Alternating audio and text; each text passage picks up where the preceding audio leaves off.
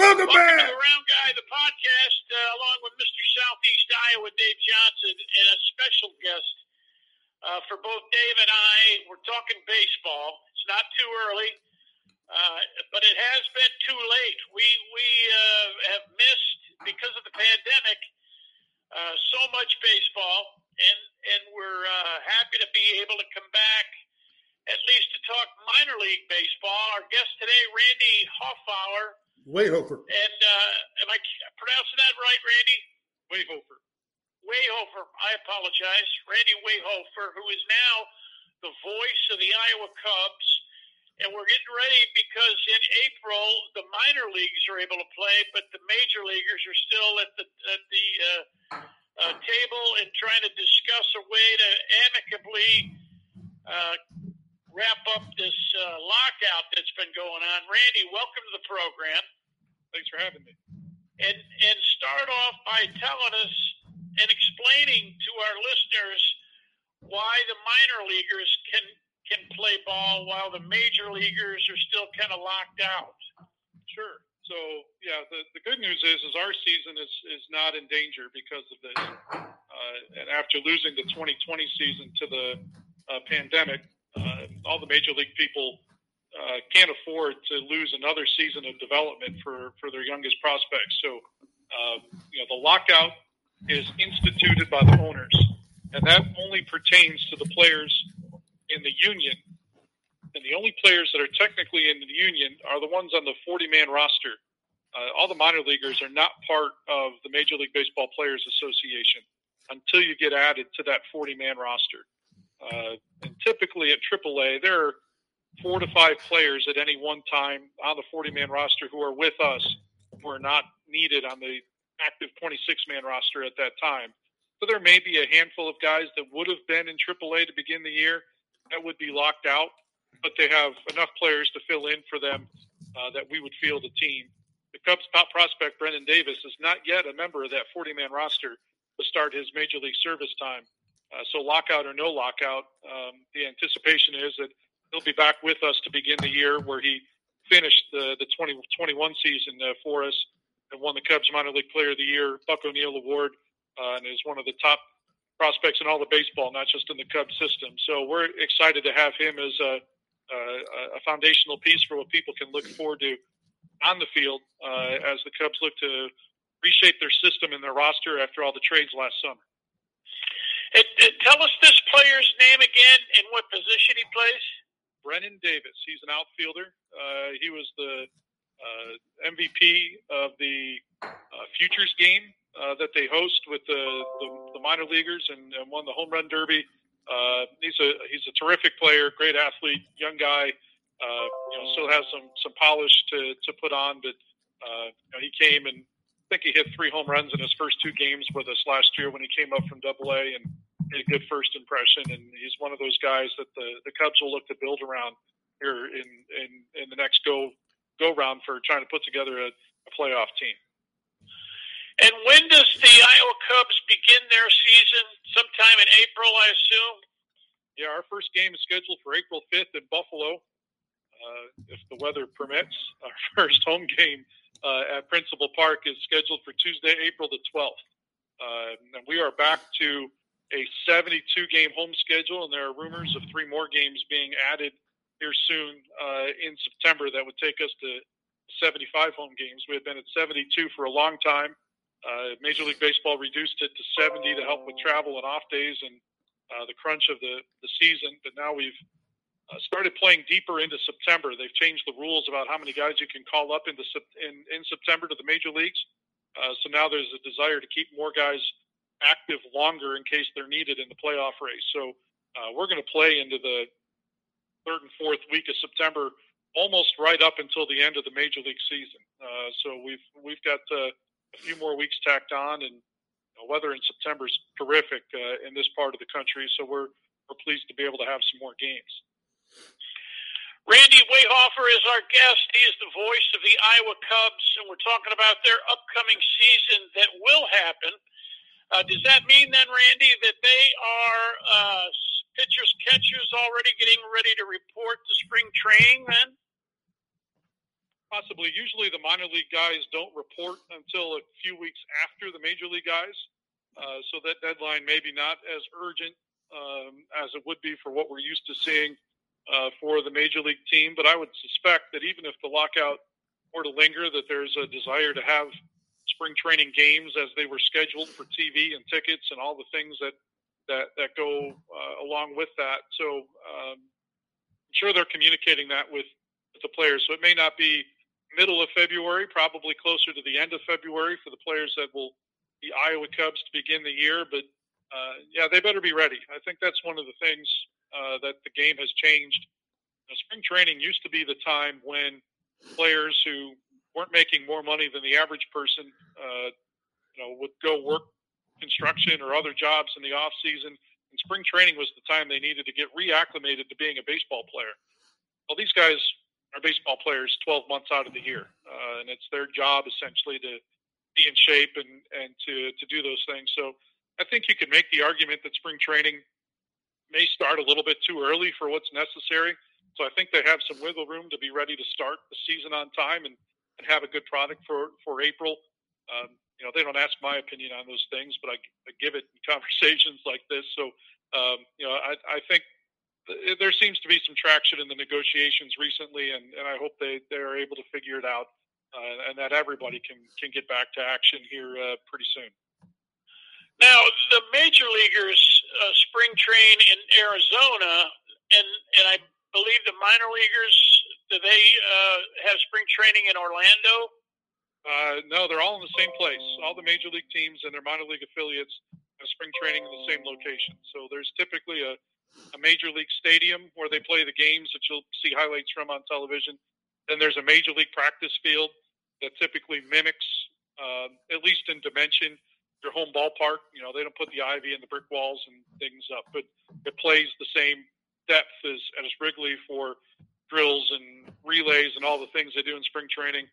And then adjacent is uh, uh, a clover leaf, uh, just like you'd see at rec, rec centers for youth sports of, of four diamonds where the, all the home plates uh, are in one spot and development people can sit in a tower and, and watch all of their different levels play at the at the same time. So you know, there's there's separate facilities within the training area for the clubhouses on the major league side, the minor league side, but they're all in one big place. Uh, and for the guys who cross over a little bit, they may bounce back and forth between major league and minor league spring training. Um, and then as guys get sent out of Major League Camp because they're not going to make the opening day roster. They just go across the hall to the minor league side and, and begin getting acclimated uh, with their potential AAA or AA teammates or wherever they may be headed. So all of the major league teams have their minor leaguers, uh, I'd say, under the same roof, uh, which is a little bit of misnomer for the field being outside, but um, in the same complex and, and working together throughout spring training. Well, I know the Cubs. Uh, do they do they still have a, a minor league affiliate in Orlando? Uh, no, not any longer. Orlando doesn't have a minor league team at all anymore. Actually, uh, the Cubs minor league system includes us at AAA.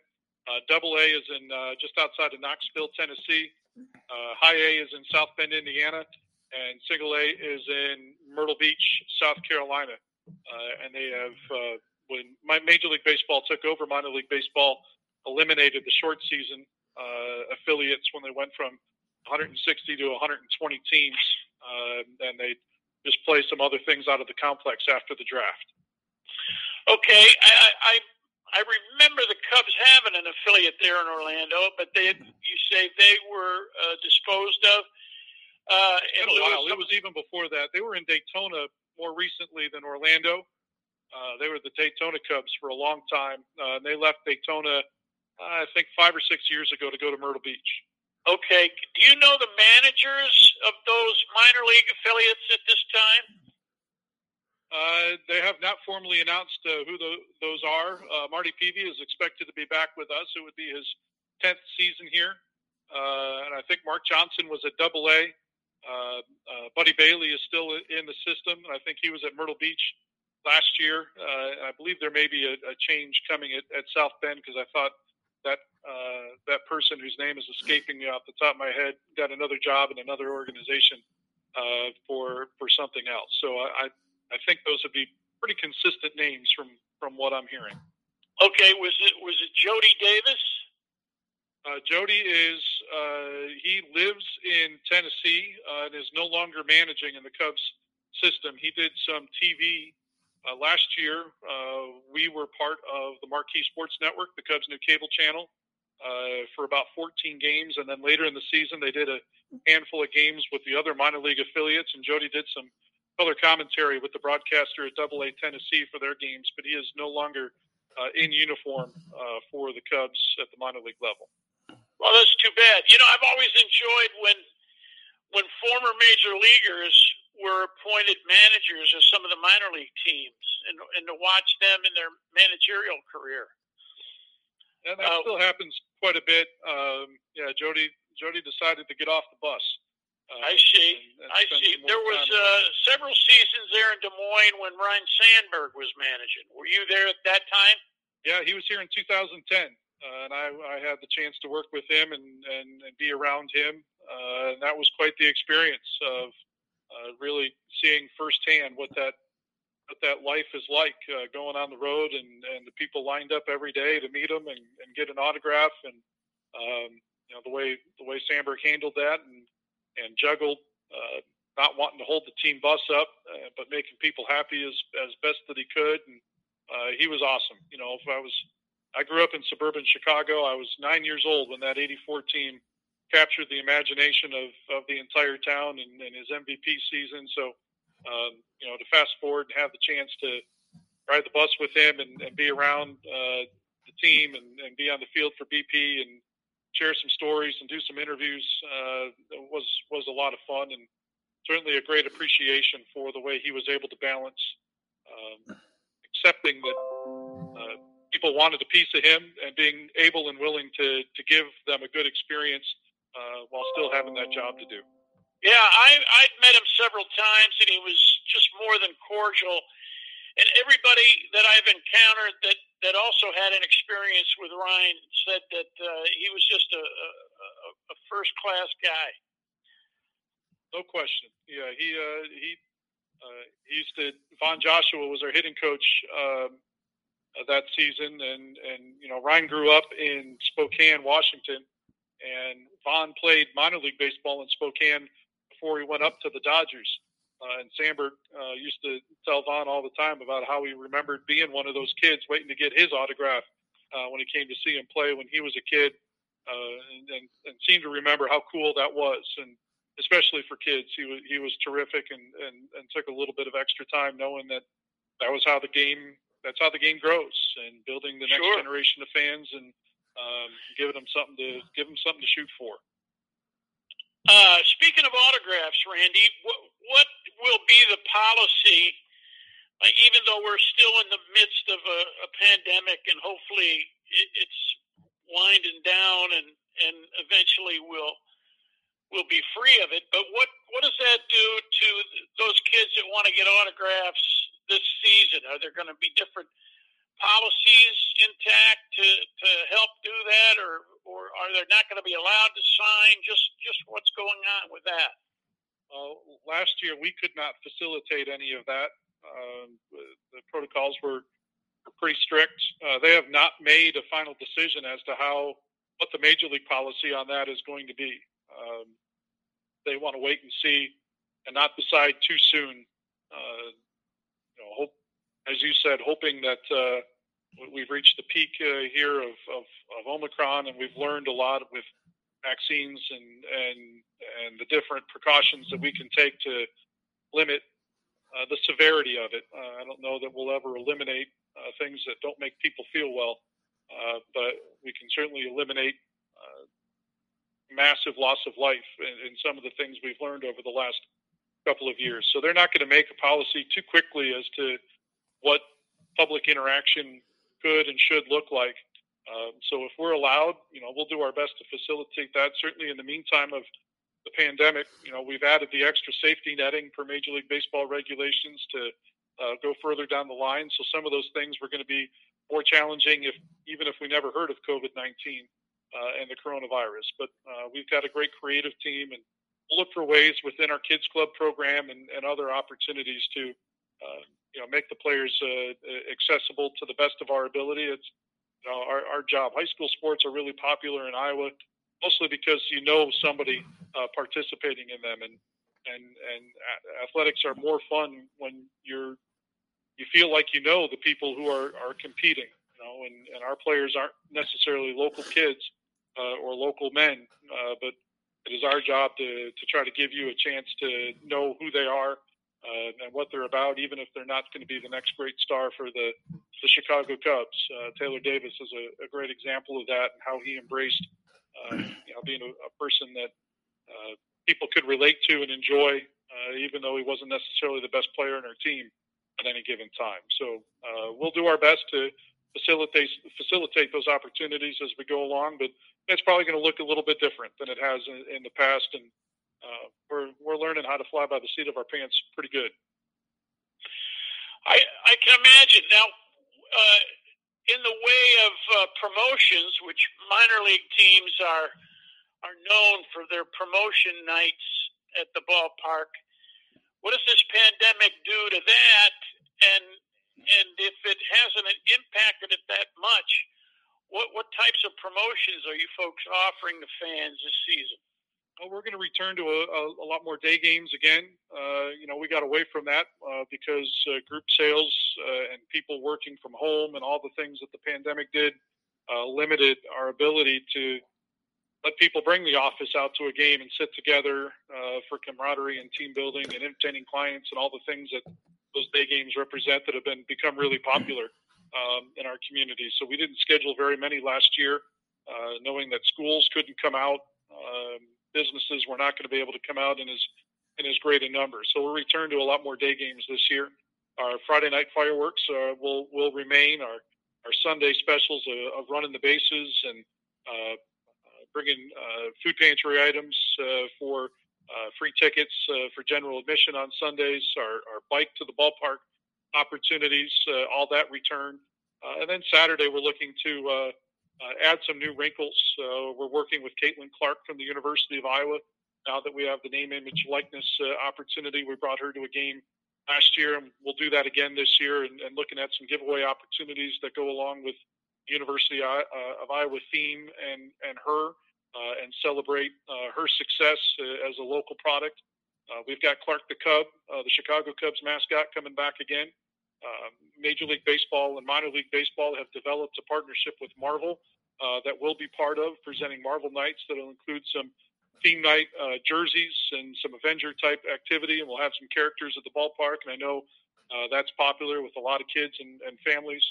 Uh, we're going to continue with our COPA program and our our celebration of uh, Latino heritage uh, of baseball in our community and the, and the Demonios, uh, which has become really popular, and that comes with live music and, and different things on the games that, that we put those on, and we're developing a few other giveaway mm-hmm. ideas and, and, and other things to, to go along with that too. So uh, you can look for some interesting things on Saturday, including some of the staples, uh, and then developing our our Thursday night program in our new Bedford Sports Left Field Lounge, the former Cub Club restaurant um, is now a premium area in the ballpark and the patio outside.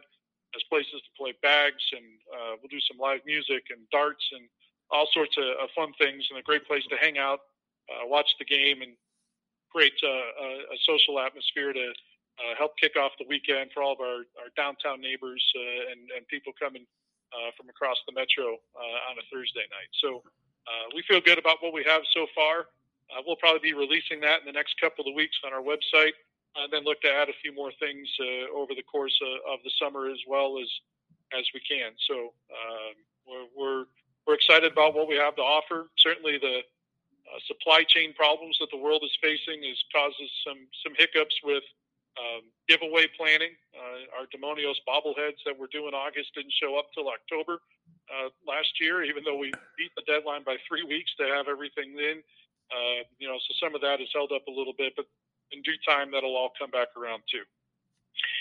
Now, uh, one of the more popular Iowa Cubs players uh, from the past uh, was Turk Wendell, and and uh, my understanding is that that he's moved uh, to Iowa. Now, is there any plans to perhaps have him back or other retired players for any kind of a uh, interaction with fans? Uh, he was back in 19. He moved back and he was here for a couple of games. Uh, kind of comes and goes. If we can get him out of the deer stand or off the lake, uh, the things that that he's enjoying, um, you know, uh, he's he's certainly a friend of the organization, and we have some some contact with him. Uh, and so he he just kind of pops in. He might never know who he might be in front of you getting a hot dog at the concession stand, even if we don't ask him to to come in. So uh, uh, uh, some of that is kind of wait and see based on you know, what what are the right thing to do in terms of uh, uh, public settings for for meeting people and, and who's comfortable with that kind of stuff, whether it's him or Casey Blake or Jeremy Hellickson, uh, guys from the area who went on to play Major League Baseball or former iCubs that uh, uh, come back for, for whatever reason. Uh, you know, we, we always kind of keep our, our finger on the pulse of those things. Joel Hanrahan was here as a coach with Indianapolis last year. He's from uh, Norwalk, and, and we did a bobblehead for him a few years ago and was a pitching coach uh, in the Pirate system. So he was back for uh, a couple of series last year in, in that capacity. There, there always seems to be a, a, a draw and, and, a tug for those guys to come back when, whenever possible, and, and when we can let people know about it, uh, we, we certainly will. I I uh, I know that Turk had a son that was pretty prominent pitcher and was uh, uh, perhaps a draft choice. Do you know? And then I kind of you know, the pandemic it, it just created such a, a blur for the for the sport. Do you know if he did in fact get drafted, or is he uh, uh, signed with anybody? I'm not certain. Uh, I, I, I don't. Um, now that you mention it, it does sound familiar that he had a, a son, I think, who was looking to go to college. Maybe um, the last time that I had a chance to interact with him, but like you mentioned, that was probably two, three years ago. So uh, eligibility rules and things have, have, all been pretty fluid with that. So I'm, I'm not, uh, I, I, don't know all the particulars there, but uh, I'm certain it would be a great thrill if he ended up coming through here, even as an opponent uh, for for their family. We're talking uh, with our guest today, Randy Wehofer, uh, who is the voice of the Iowa Cubs. Randy, I know last season I, I had a chance to catch several games uh, on the Marquee channel, as you said, and and uh, you sometimes had a female uh, guest uh, uh, announcer with you. Is that going to be the case again this year, where maybe you're able to televise a few more games and and have some guests in the booth with you that way? Yeah. So Elise Menaker, uh, who's part of the Marquee Sports.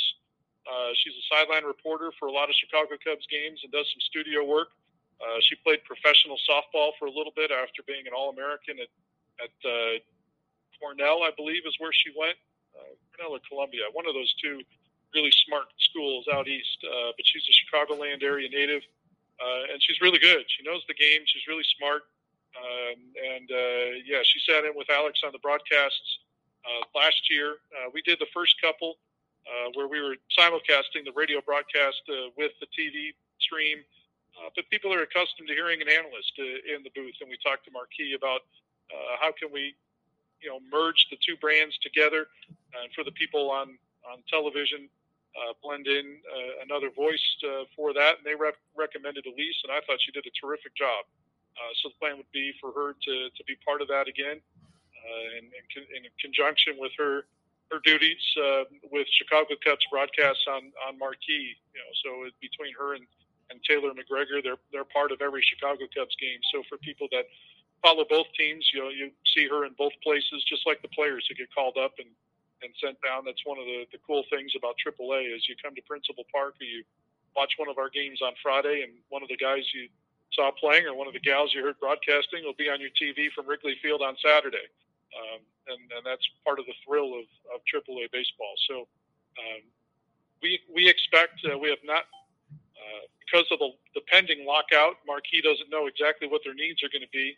Should the Major League Baseball season start on time, uh, we'll probably have between 15 and 20 games on Marquee again next year. It was about 14 last year, and if, and if the lockout were to linger into the regular season for some some reason, we're not hoping for it, but I imagine we'd probably be on a lot more uh, because they'll they'll be looking for that programming, and you know the schedule of games they carry of ours uh, directly relates to how our game times coordinate with the time the Chicago Cubs are, are playing on that same day. So uh, I, I expect that to be uh, something that people will uh, be able to continue to be part of their habit uh, of how you can follow along with, with what's happening with the I Cubs and the and the Chicago Cubs all summer. And and uh, help me out again here. I I couldn't hear you pronounce this woman's name that was in the booth with you. It's Elise Menaker. Elise. Elise Menaker. Yeah, and with no disrespect to you, because you're an amazingly handsome young man, Elise, just a lot prettier than you. I got a face for radio. That's why I've been on radio my whole life. there was a time when I was uh, a regular, and I live an hour away from Des Moines now, but there was a time when I was at Principal Park on a pretty regular basis. I remember in the souvenir stand, which is always loaded with just great Cubs memorabilia, uh, that you used to sell broken bats and uniforms, you used uniforms out of there. Is that something that still happens or not?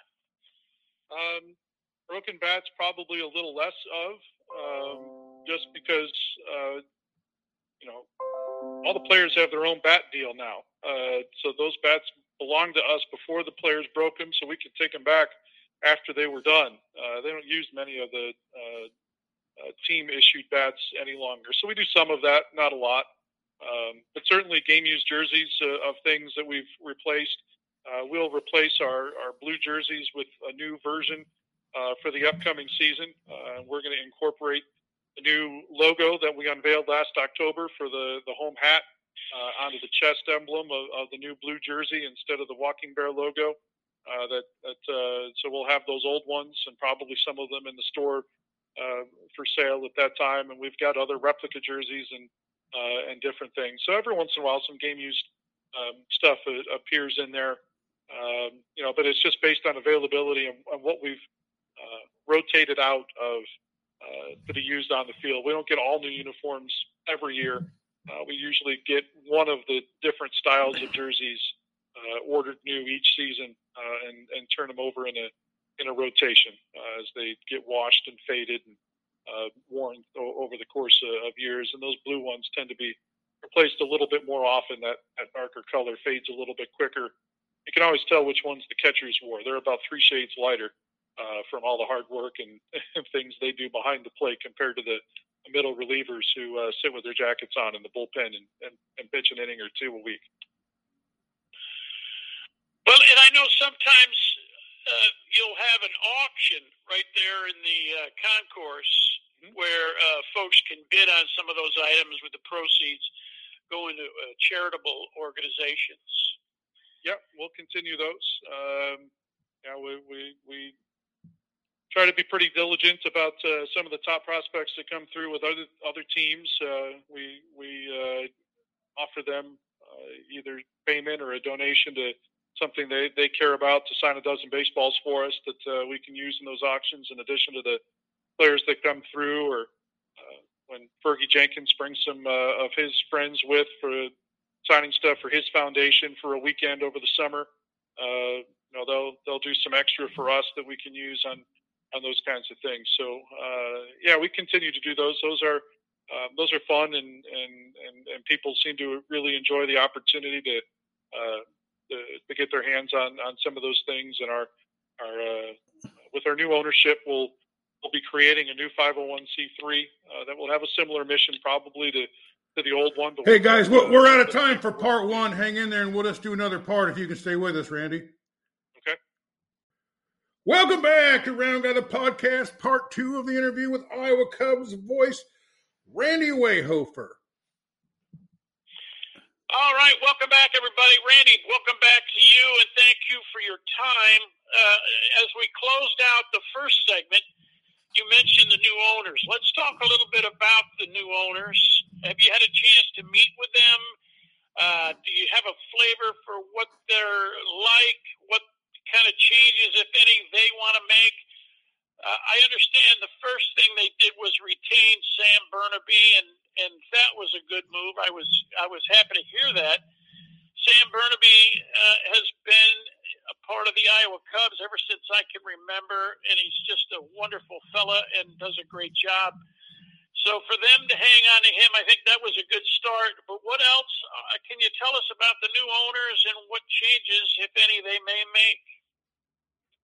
Sure. Uh, yeah. So uh, not just Sam. Certainly, that was an important um, step for uh, all ten teams that, that they purchased. Uh, the general manager was asked to stay, uh, and certainly at the top of their list here because of the local continuity uh, that Sam brings. As, as you mentioned, this will be year 39 for Sam with the team, going back to starting as an intern and working his way up to, to general manager and, and, and president. So Diamond Baseball Holdings is, the company that bought these 10 teams, including us. Uh, Michael Gartner was not actively looking to sell the team, uh, but this group has a relationship with Major League Baseball through Learfield uh, and selling some national marketing rights uh, with the commissioner's office on behalf of minor league baseball. Uh, they're also uh, owned Fanatics that bought Topps and will be the baseball card provider for Major League Baseball. So as they developed these different relationships, they thought you know, having some teams would be another way that uh, they could uh, work with baseball and, and impact the game.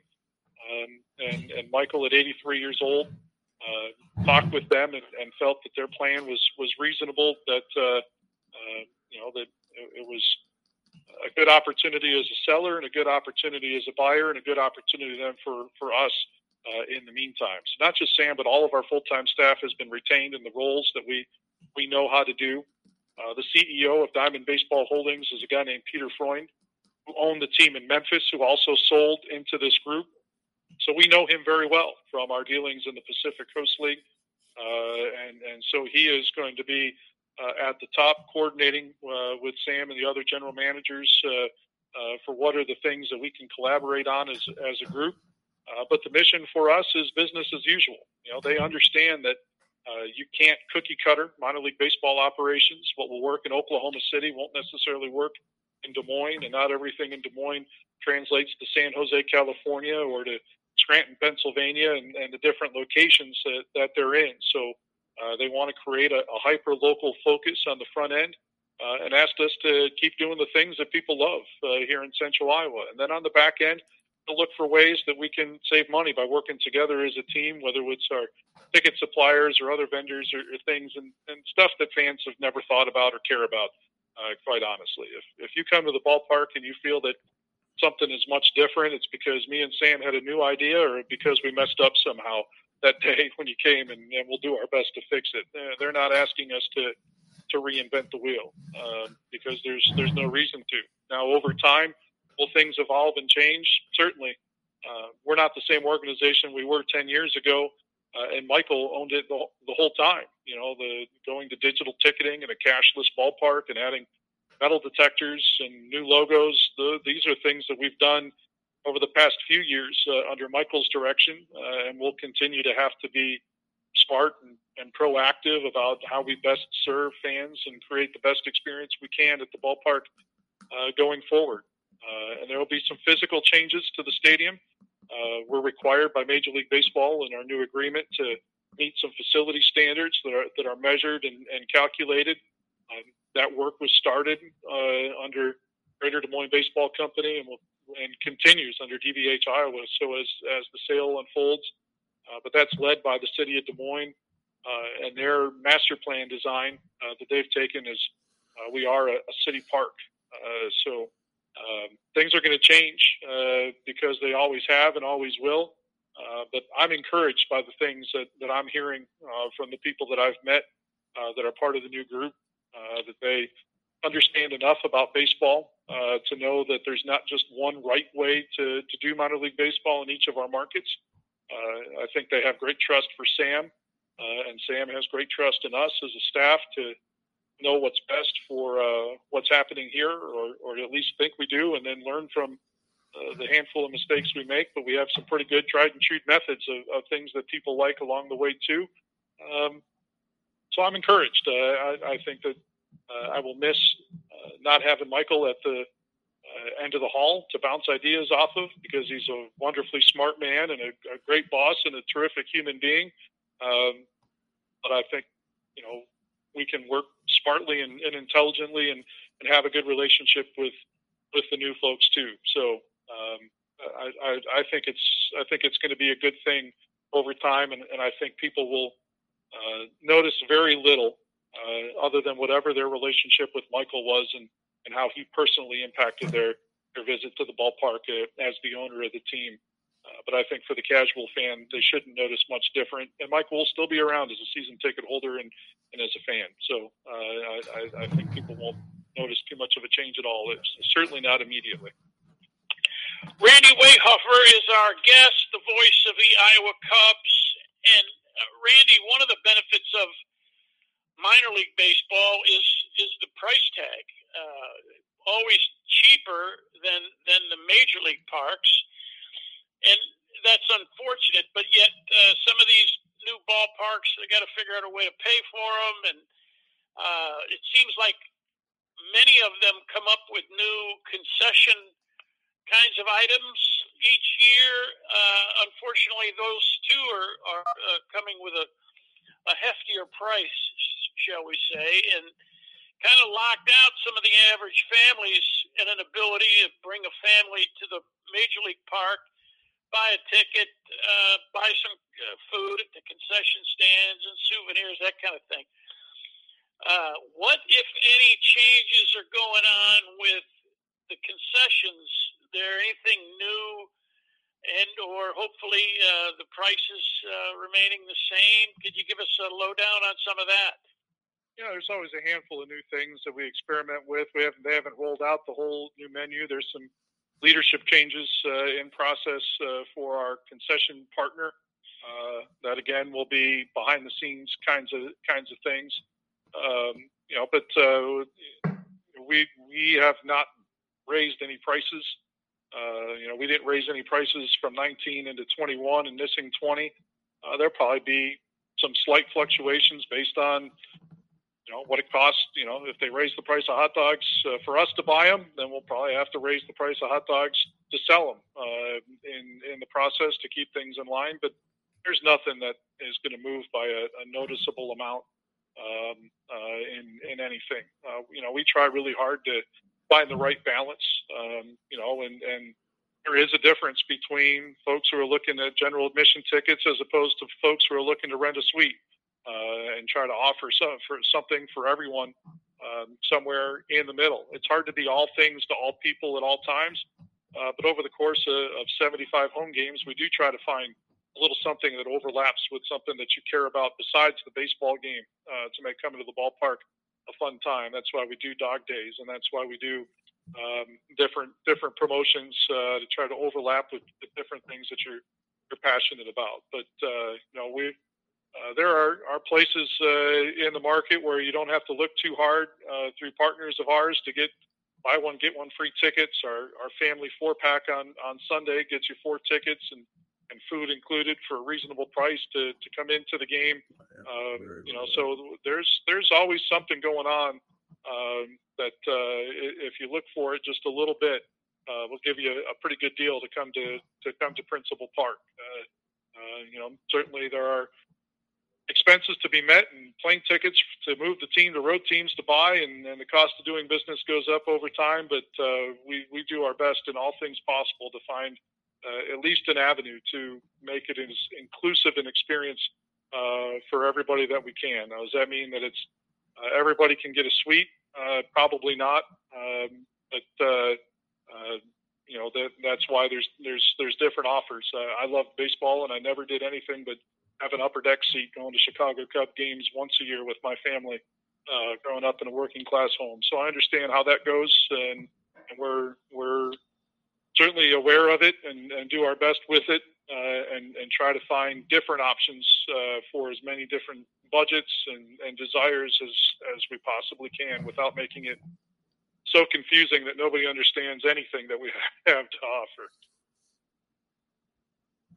Hey, uh, the attendance is really great. Uh, you know, I've been going to Iowa Cubs games for over 50 years. In fact, the the first time I ever saw it was the Iowa uh, Oaks. Then uh, Joe Rudi was playing, Gene Tenace was playing, Tony La Russa was a player, then later a manager. Uh, But I, I tell you, one of the greatest experiences I ever had at an Iowa Cubs game was when I came back from the Army. Uh, I, my grandpa had called the stadium, and uh, I was sitting there, and Greg Maddux was pitching against, I think it was Syracuse or Toronto Blue Jays team, and uh, they they read my name right across the uh, the scoreboard. It said, "Welcome back, uh, Specialist Johnson." You know that that was a a really uh, touching moment for me. And we try to focus on uh, those kinds of experiences. You know, we probably our, our, promotional calendar probably has less stuff on it in terms of uh, you know handkerchiefs and scarves and things that, that, maybe other teams give away. but we look for what are the things that you can do at the ballpark that you can't do anywhere else. Uh, that's why we let kids run the bases on Sunday. It's why we run uh, play catch in the outfield on Saturdays. Uh, we do our salute to service program, uh, where before every game uh, we, uh, with our sponsor Central Iowa Mechanical, they they provide tickets to the whole family and honor service people, whether it be military, police, teachers, whoever is is serving their community. the bike to the ballpark option and the things that we have going on uh, the kids club getting to do a clinic once a year and, and take batting practice on the field. Uh, that's why we let 22 people throw out a ceremonial first pitch some Fridays. Uh, looks like a big dog and pony show, but it's a, a memory of a lifetime for those those 22 people that get to stand out there and, and do that. So um, we're really focused in our promotional efforts about what happens when you're at the ballpark that doesn't happen anywhere else in your life that you could go uh, to create that kind of of memorable experience. So I, am happy to hear that uh, that that was a memory made for you, uh, that made you a lifelong uh, fan of the game, and and and and coming to the ballpark, and and we try to do that uh, just as often as we can. Hey, Steve, who was your favorite player that ever played there in Des Moines? I had the uh, pleasure to meet Mark Fidrych. Uh, oh. He was in town with the the opposing team. I think I want to say it might have been Toledo. Evansville? But, but, uh, the bird. I saw the bird. I saw him pitch in Des Moines. He threw a one hitter. I can't. I didn't hear you. I said I saw Mark Fidrych pitch in Des Moines, and he pitched a one hitter that day, and Jim Leyland was the manager. There you go. There you go. You have a better memory than I do, Dave. Uh, Randy Wehofer is our is our guest. Randy, I got a hell of an idea for a promotion I'm going to offer to take it for what you uh, you you want. All right. Okay. Uh, you got a ball club coming into Des Moines for a three game series. All right. Up until the third game, it's a split, so you got the rubber game. Correct. Yes. Well, we play all six game series now, but I'm with you so far. All right, it's the rubber game, so it's uh, prophylactic day. Huh? what do you think? Uh, I'm not sure that one will make the cut. That might be a different audience than uh, what, what, we're we're typically after at the ballpark. Oh. Well, Not a bad I, idea. Not a bad I've idea. thrown that idea of... around and gotten a similar reaction, so I don't. Uh, I'm not going to hold my breath uh, for you folks there to use it, but I thought it might be clever. I thought you were going to give everybody a pitcher's rubber uh, to take with them, so we can, you know, develop the next closer and, and great starting pitcher. Well, and and uh, when you have Fergie Jenkins or Turk Wendell in there to sign them, that might work. But I was uh, I was thinking more along the the uh, you know the the uh, uh, sex ed type of thing. You know what I mean? Yeah, but we're probably not the best source uh, for that kind of education. yeah, yeah. Hey, it was a thought. Uh, Randy, I'm, I'm certainly appreciative of your time. Always eager to talk baseball. You know, back to uh, these concession ideas and these the new these new ideas that some of the major league parks. What do you think Babe Ruth would have thought of uh, sushi at the ballpark? I'm not sure Babe turned down about anything. Uh, you know, so I, I uh, if he could eat it, he probably did. Um, and and there again, I think I think what we're getting into uh, from a marketing standpoint, and the things that we talk about is Um, I don't expect everybody to love it, um, but if there's a handful of people out there that weren't coming to the game because they don't like hot dogs, and I can offer them, they're going to come to a game just because I offered that. You know, if I sell three servings of that at a game, uh, and it got me 300 more people over the course of uh, of the season, and one of them became a season ticket holder five years down the line because they really enjoyed the ballpark, and I tried a little bit harder to give them something that meant something to them. Um, you know, we, we think it's worth it. I, I, I have done this long enough to know I can't please everybody all the time. Uh, but if I can uh, throw together enough things that make you go, uh, can you believe, you know, they're really doing that? I want to go see what that's all about. Um, maybe you find the thing that you like a whole lot better uh, because I got your attention with something a little bit crazy. Um, that's why you can always count on the minor league teams to come up with those type of promotions because of just what you said. Plus, you know, they really have to have a hook to have people come out and, and uh, you know, buy a ticket and, and watch the game, support the team. Uh, I have no control over, over whether or not we're any good. You know, at the major league level, the general manager's job is to try to field a winning team. Uh, I got nobody that works in my office that's in charge of fielding a winning team. Uh, and I've got nobody in my office as good as Sam is who's figured out how to make sure the weather's pretty good uh, every time we have a home game. Uh, you know, so if it was 72 and sunny and we were in first place, we wouldn't do any of that stuff. You know, everybody would have my job and, and it would be easy. Um, you know, so the, the, the two most important factors uh, that people think about when they come to the game is the team any good and how's the weather. I have no control over. Um, so we spend all of our time uh, trying to figure out a way that you leave happy in case we lost 10 to 1 and it was 48 degrees and a little misty uh, on, on a Wednesday. Uh, when we win in a walk off home run and it's 80 degrees on a fireworks night, man, I'm really smart. Uh, and all, all the ideas are, are pretty good. Um, and when it's that, that easy, we, we appreciate it. But uh, over the course of a long season, we're going to have some days where we're going to need to distract you uh, from the final score and, and from the weather a little bit. Uh, and that's where we come in to try to come up with all the ways to, to make that, that balance so that uh, when you leave here, even if the I-Cubs lost that day, there was something about the experience that made it worth the couple of hours that you invested uh, and, and would be willing to come back and, and try it again when we get to start at zero zero uh, again that day. So uh, that's really the whole goal for, for what our staff's trying to do. Well said. Well said, Randy. Randy uh, Wehofer as our guest. Randy, you're a baseball guy. It certainly sounds like it, and, and uh, I like you already. Okay. Uh, let me fire a few questions at you. Just give me, you know, off the top of your head, uh, your response, okay? Uh, your favorite baseball movie? The Natural. Okay. Uh, can you get me tickets to the Cubs Cardinals Field of Dreams game? I can't get myself tickets to the Cubs Cardinals Field of Dreams game. Uh, so probably, probably not. Yeah, yeah, that's what I thought. Uh, what what are the insights to that? Uh, I mean, it's obviously going to involve you more so than it did last summer.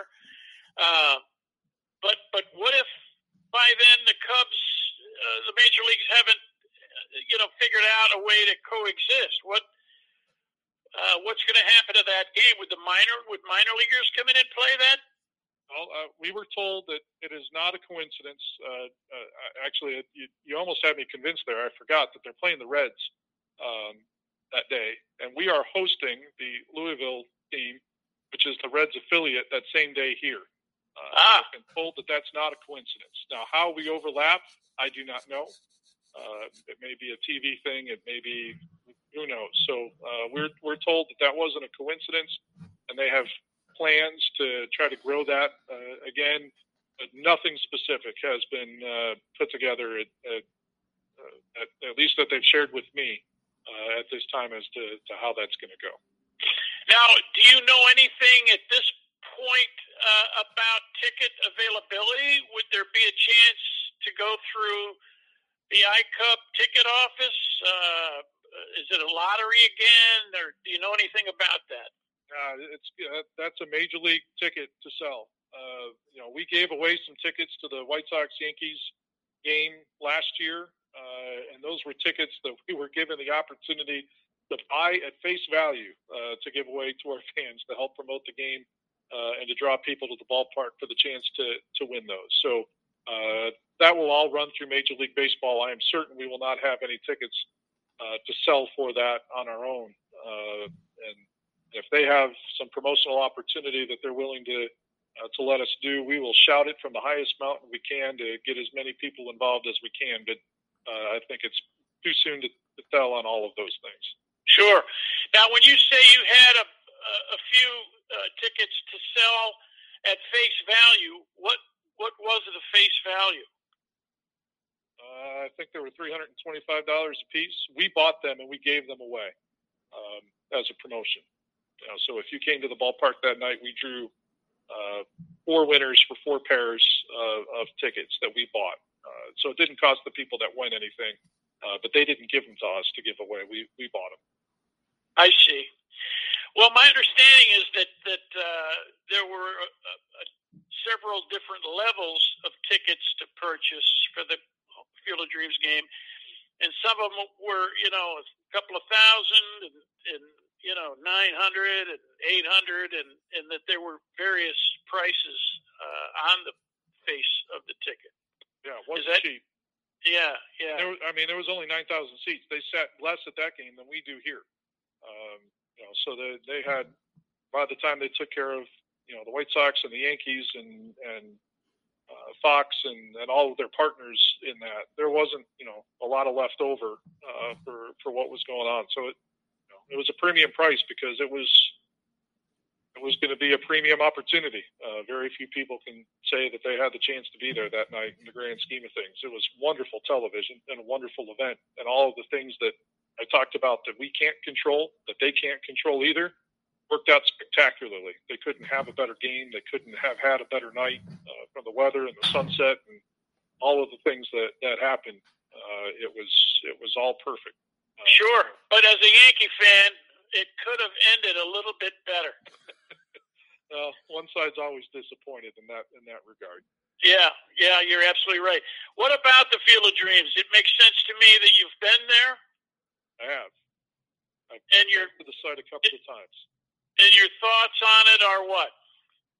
Uh, you know, it's it is uh, the Field of Dreams game last year for Major League Baseball, and and the Field of Dreams site uh, just kind of sums up why baseball, for all of its issues, um,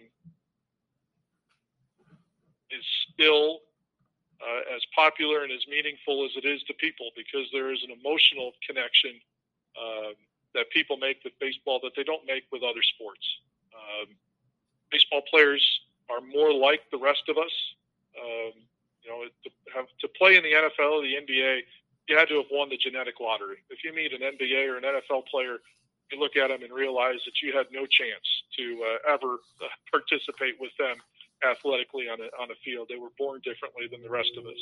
When you meet a professional baseball player, you might be taller than them, you might be, uh, uh, you know, stronger than them. Uh, you know, people can still sit at a baseball game and think, know, if my high school coach liked me better, maybe I would have had my chance, even though you're delusional when you think that way. Um, you people still relate to it differently. It's why people get so mad um, about the steroid scandal. Heck, Junior Seau got suspended four games for taking steroids in the middle of a season and still made the Pro Bowl that year. Uh, we hold that against guys for the rest of their life in, in baseball because it feels like you cheated the system. It's not a gladiator sport. Uh, and, and the emotional connection, the family, all the things that Field of Dreams is about, and that's what that game was. It was it was a combination of, of that emotional attachment that people connect to the game that makes the game special uh, and that allows you to participate no matter what your skill level was. Uh, as a kid, you didn't have to be a great athlete. It's a skill game. Uh, to be able to run into one and, and have a good hit or what have you, um, uh, there's just something about it um, that is more relatable uh, than the other sports. Uh, the everyday nature of the game. I don't practice my job six days a week, stay in a hotel on Saturday, and be really good at it for three hours on Sunday. I got to figure out a way to be really good at my job pretty much every day, and that's baseball. Uh, and every day is not equal.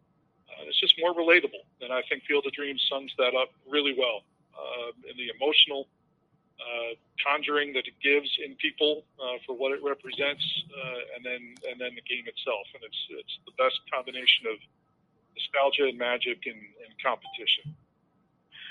Randy, that's very well said. You remind me of Bob Costas. You're very good at what you do. And you mentioned steroids. Let's spend a moment on that, being that the uh, Hall of Fame just voted in uh, some players, uh, some some old timers, and then Big Papi here, the most recent. Uh, and conspicuously, without enough votes to gain entry into Cooperstown, are some of these steroid uh, fellas Barry Bonds, Roger Clemens, uh, you know, some other fellow, Rafael Palmeiro. Uh, what, what is your take on on those guys, as well as uh, Pete Rose with his uh, band from baseball? What are your thoughts as a younger baseball fan than many of us old timers? Uh, I've often thought that that for some of these guys to be voted in, it's some of these old time sports writers that vote are going to have to pass away before maybe some of these newer sports writers come up and have a bit more forgiving approach to some of these players and their ballots. Uh, but but I'd I'd be appreciative if you could visit a little bit a little bit about your thoughts on this uh, they're they're two entirely separate issues for me between the steroids and, and Pete Rose. So I'll, I'll tackle the steroid question to the best of my ability first. Um, I still have mixed emotions about it. Um, there are no amount of steroids that I could have taken to have turned me into a major league baseball player. Um, so on one hand, uh, I don't think it took people that were no good and made them great. Um, for a long time, I underestimated the ego of the great player as to why they even needed it. You know, and I think a, a lot of that is hard for us to understand. You know, the Barry Bonds and Roger Clemens were so good before these things became readily available. Why did they even need to take them in the first place? Um, and you just underestimate the ego of even the guys who were at the top of that game. You know, I, I thought for the 25th man on the roster, if there was no test and there was no consequences, if the difference between making the major league mi- uh, minimum, being the worst guy in the major league team, uh, was uh, taking something that wasn't punishable, and and that was the difference between being in the minor leagues and being the best guy at AAA. Um, I think that's a really hard ethical question for people to answer, but it seems like the top players took it as as much as the bottom, which was always confusing to me, uh, even being around uh, athletes. So um, I, I, think the slippery slope with steroids comes down to the fact that we don't know that the players who are getting in were any less guilty than the players we're keeping out. And I think it's just clear that Barry Bonds and Roger Clemens didn't have any time for the media, and that was their personality, and they were kind of crass about it.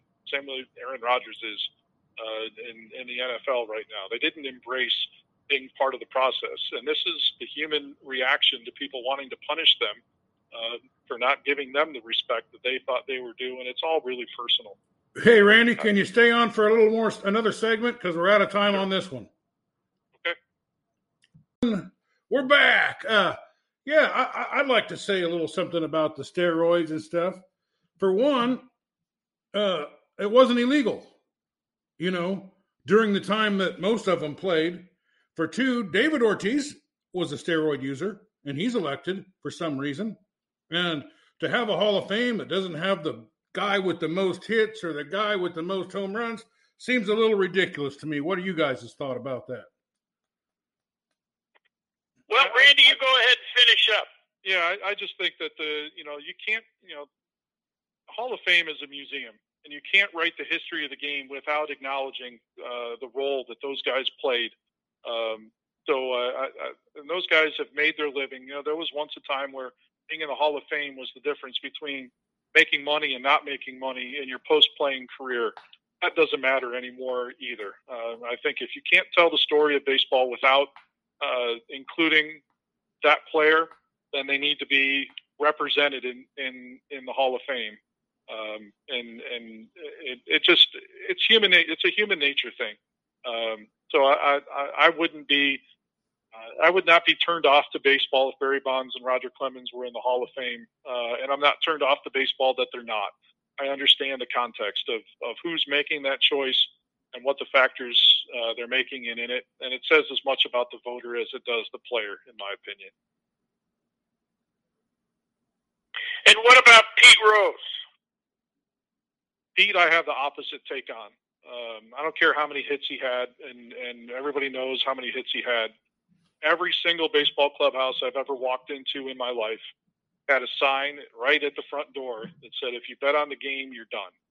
He knew exactly what was happening, um, and he made a bet, and he made a decision, and a, uh, based on um, a, a, bad decision, uh, and and it was there was enough evidence to to do that. So um, uh, I, as a fan, uh, just like the football analogy that I made, you know, that, you know, if if there's something affecting the competition to this to the degree that the skill evolves, I can I can understand that.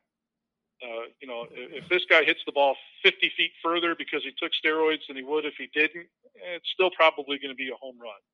But if I can't trust that the integrity of the competition of that game is valid, that's going to be something that would turn me off from the game.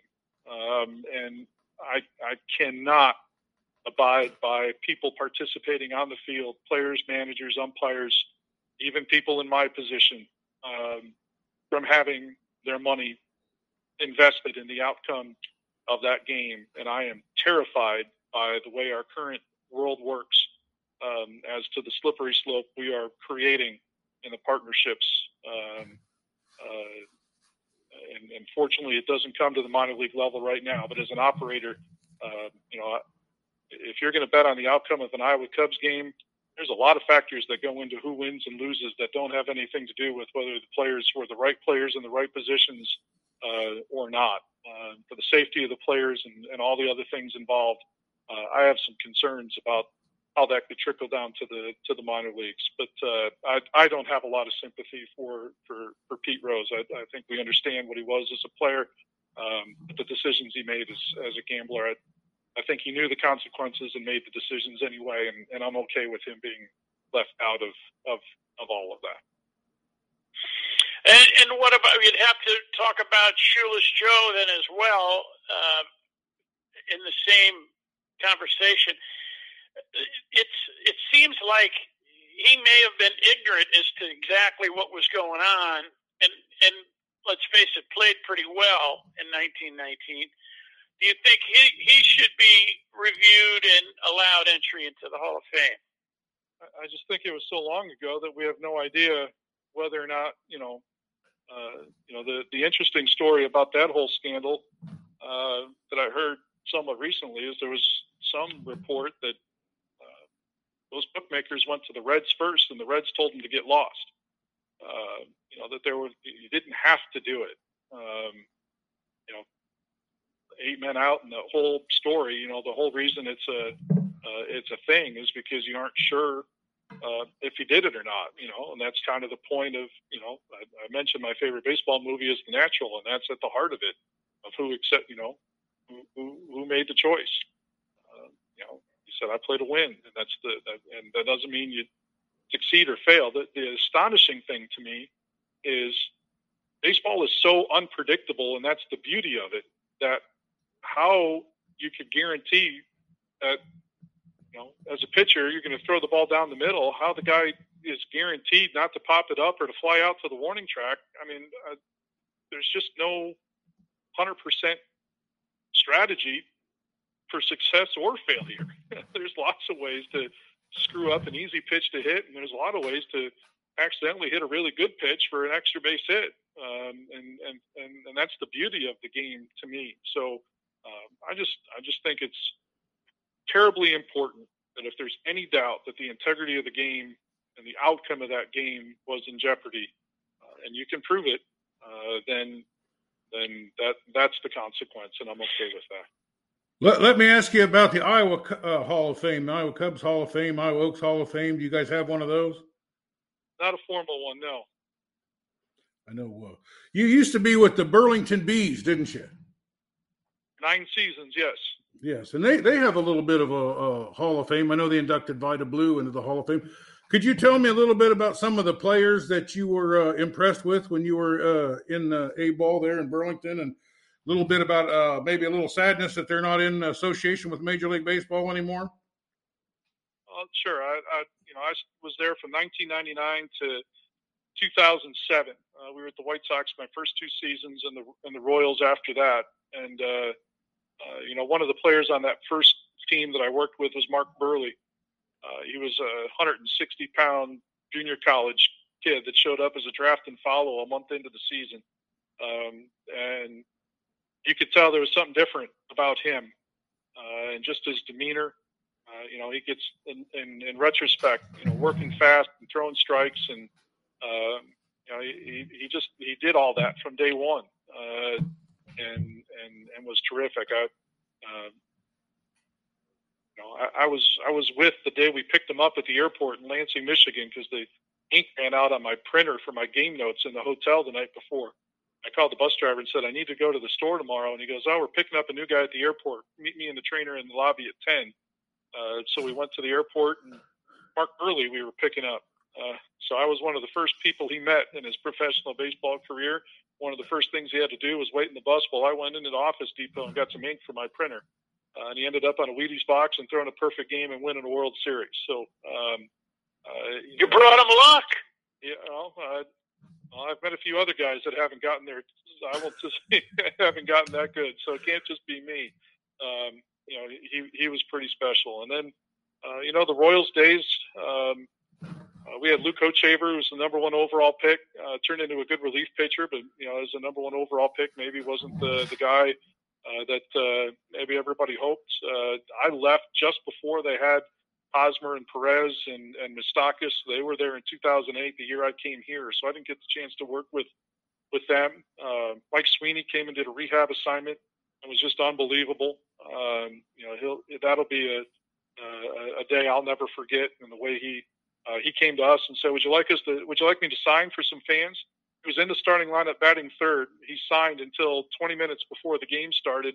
Uh, went in the clubhouse and hit a home run in his first at bat, uh, and just understood you know, what it meant to give people an experience at the ballpark, and uh, was just terrific with with everybody those couple of days that that he was there. Uh, and and I could tell you, we could talk for another six hours about all the stories that uh, I have from there. It was a, a, terrific time in my personal and professional life. I'm so glad for the opportunity, uh, but in a community that size, it's so hard uh, to be able to sustain the operation and the new rules of, of Major League Baseball.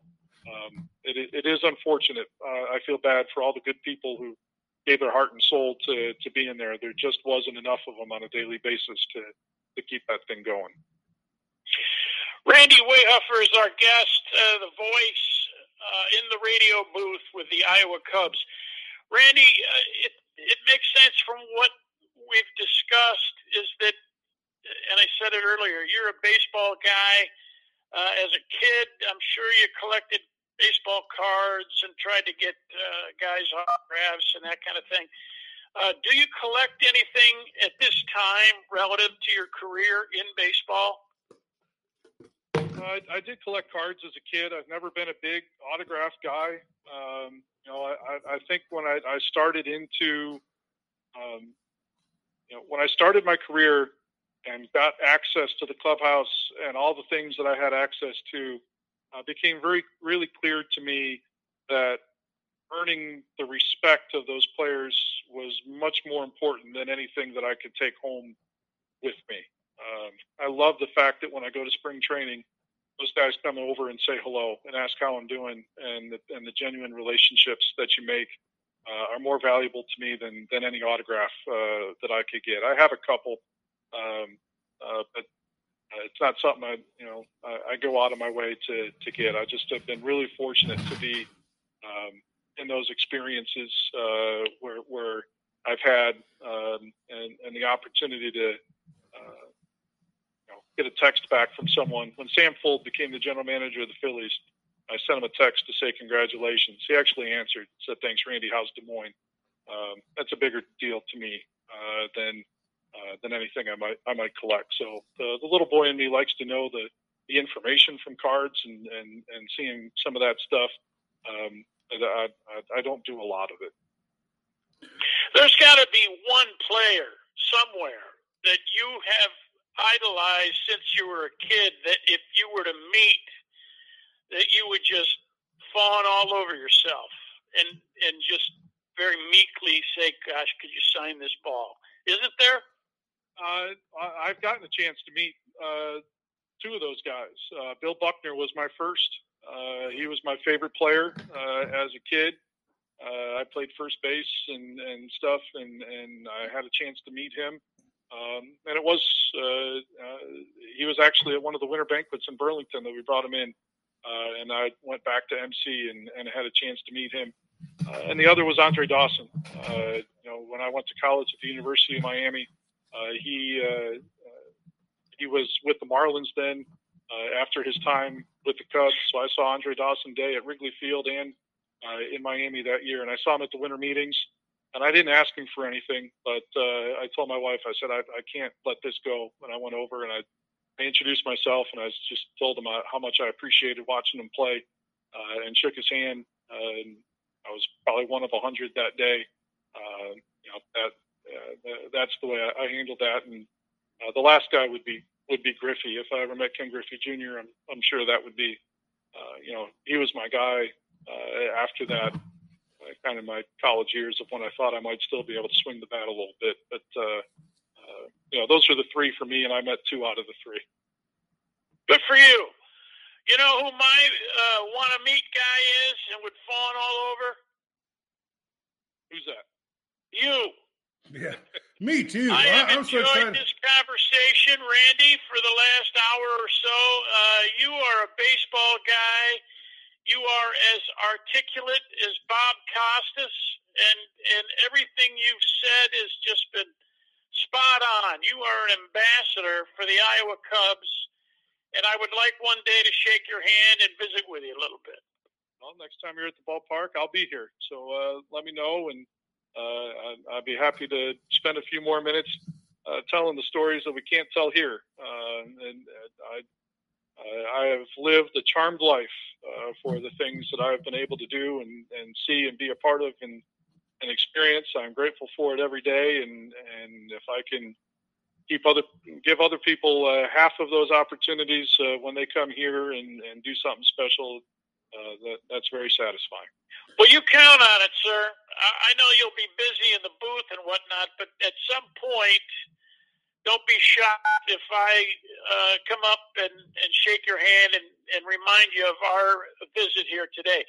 Let me ask you this: Do you keep a journal of of uh, some of the things that have gone on in your career and will, you know, down the road? Uh, I've I've I, i have tried on a few different occasions to actually put them on paper, and, and I never get very far. Raising two kids and other things that uh, pull my attention away, but um, sometime before my memory starts going, I, I, hope to be able to put those down somewhere so when I forget them, uh, somebody else can tell them for me. Well, yeah, you'll have you'll have a record of it. So when your grandkids ask you about, you know, being a, a, a radio guy for several teams and getting to know some of these players, that they'll be able to take as much uh, satisfaction out of that as we have in this last hour.